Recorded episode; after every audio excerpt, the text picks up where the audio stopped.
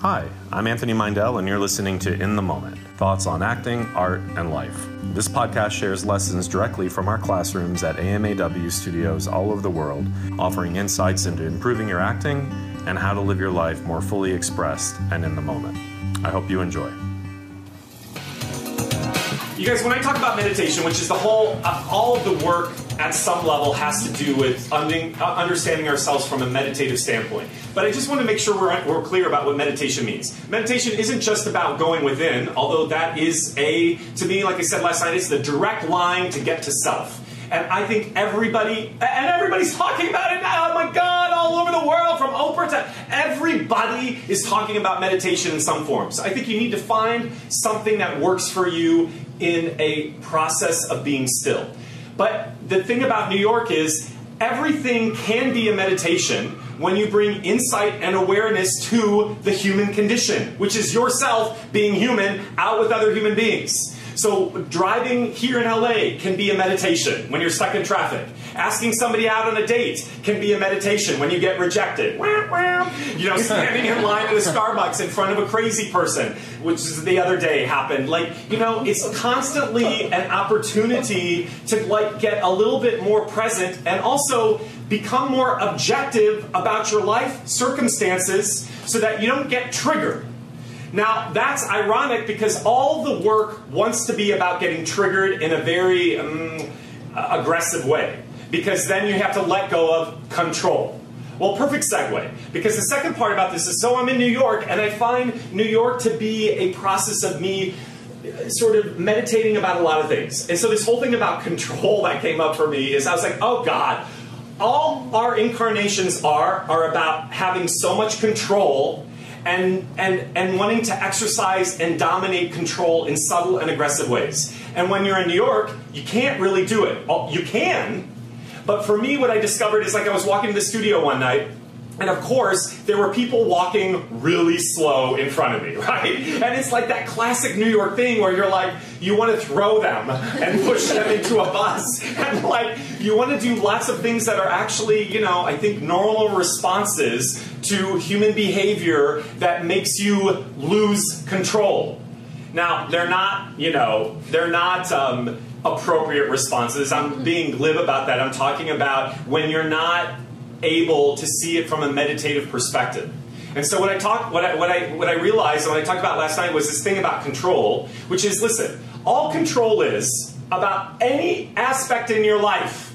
This is all control is about, is trying to keep the feelings that control is is actually keeping at bay, which are your feelings of vulnerability, being exposed, being seen, actually just being human.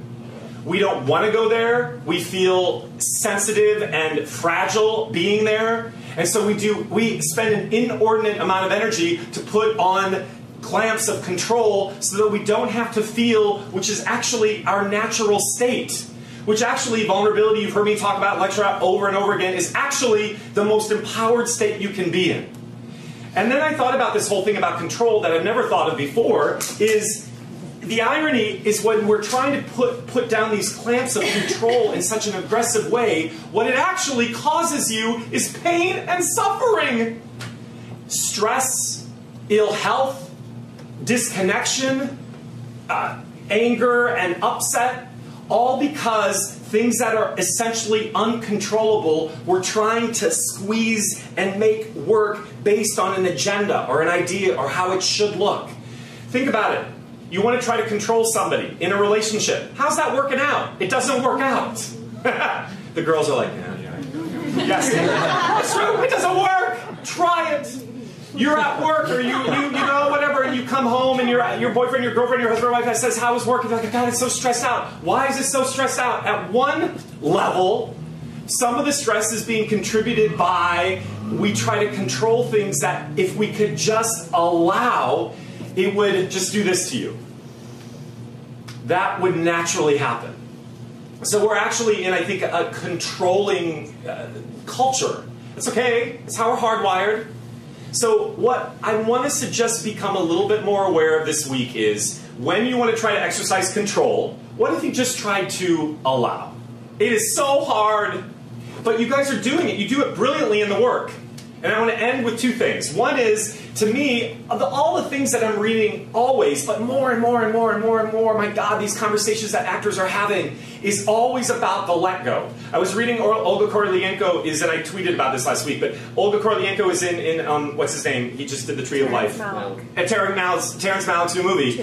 And she said, I'm paraphrasing here, but she said it was a terrifying and yet life-changing experience for her because all of the work is about not planning, not preparing. He takes the script away from them. He doesn't let them play ideas. In fact, they don't really even have any kind of rehearsal process. And she says it's so scary because you're being thrown into the moment in a way in which you can't control. Janet Jackson sang about it. Control. You can't do it. And what it ends up doing is, she says, most actors are absolutely freaked out by it, but she said it actually leads to the most exhilarating work. So she said she loves it. I think we're all we all desire it. That's what we're desiring in this thing called acting. You just have to keep giving up a modicum of control to get there. What you're doing, you're doing beautifully, but I'm also talking about in your life, myself included. When I get stressed, it's about avoiding and pushing out just what wants to be. And I'm just going to end with this thing that I tweeted because I think it has a correlation to this. I'm all into tweeting now. the thing, ah, the thing you're pushing against sticks to you. The thing that you're resisting, the thing that you're trying to control, the thing that you're pushing away, the thing that you don't want to look at but you really are giving energy to by looking at is like so it actually compounds and expands the problem. It's giving more energy to it. And it creates its own vicious cycle, I think. So this week, just take a look at where can you just let go of control a little bit more. That's how we become a little bit more happy. It's true, science is all behind it. See if you can do it. Allowance, allowance.